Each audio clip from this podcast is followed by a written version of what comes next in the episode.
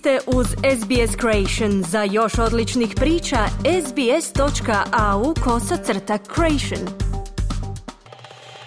Slušate program Radija SBS na hrvatskom jeziku. Ja sam Mirna Primorac.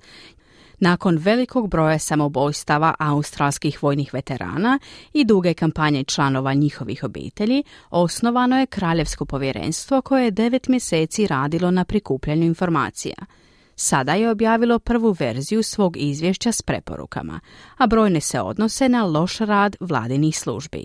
I savezne vlade je stigla isprika, a jedan od ključnih ministara bivše vlade kaže da su svi krivi. Prilog Fračenske Denučio pripremila je Marijana Buljan.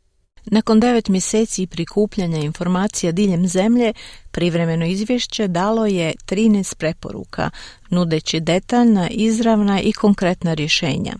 Ministar za pitanja veterana i obrambenog osoblja, Matt Keo, kaže da vlada namjerava brzo reagirati.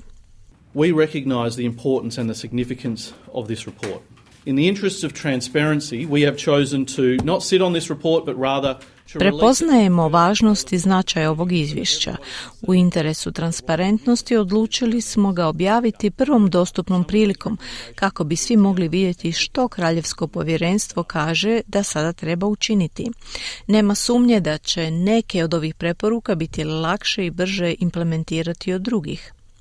Značajno je da povjerenstvo preporučuje da ministarstvo što prije riješi zaostale zahtjeve za naknade za ozljede do ožujka 2024. godine, te da poboljša administraciju kako bi se uklonila složenost sustava.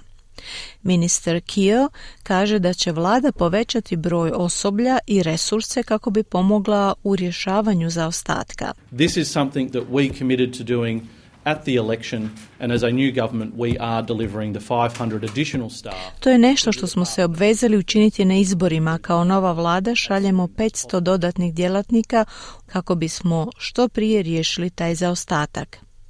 Povjerenstvo je također kritiziralo australski sustav naknada veteranima, ističući duga kašnjenja u procesu podnošenja zahtjeva za ozljede, pri čemu su neki čekali više od 300 dana.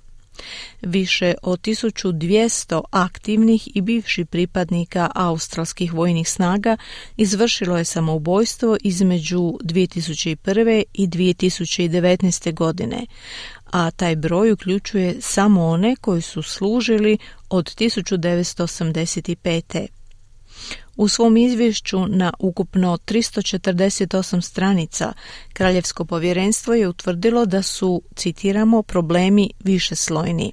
Vlada premijera Albanezija sada je pod pritiskom da djeluje u području za koje je Morrisonova vlada bila kritizirana. Ali Peter Dutton, jedan od čelnih ljudi savezne oporbe, kaže da ni jedna stranka nije kriva i da pitanje potpore veteranima nadilazi stranačke podjele. I think this is something that's been going on for decades, uh, back to the Vietnam War. So I think uh, there is uh, enough blame to share across both sides of politics, but I think this is not an issue about politics. Mislim da je to nešto što se događa desetljećima, sve još od Vjetnamskog rata. Tako da mislim da ima dovoljno krivice za podijeliti na obje strane politike, ali mislim i da ovo nije pitanje politike. Pitanje je kako pomoći vojnim veteranima i njihovim obiteljima. Ne radi se samo o veteranima, već i o njihovoj djeci, koja odrastaju u okruženjima u kojima može biti obiteljskog nasilja, u kojima može biti bolesti ovisnosti i slično. Trebali bismo učiniti više kao država da pružimo podršku osobama koje su nas branile i čuvale, kazao je Peter Dutton. Želite čuti još ovakvih tema? Slušajte nas na Apple Podcast, Google Podcast, Spotify ili gdje god vi nalazite podcaste.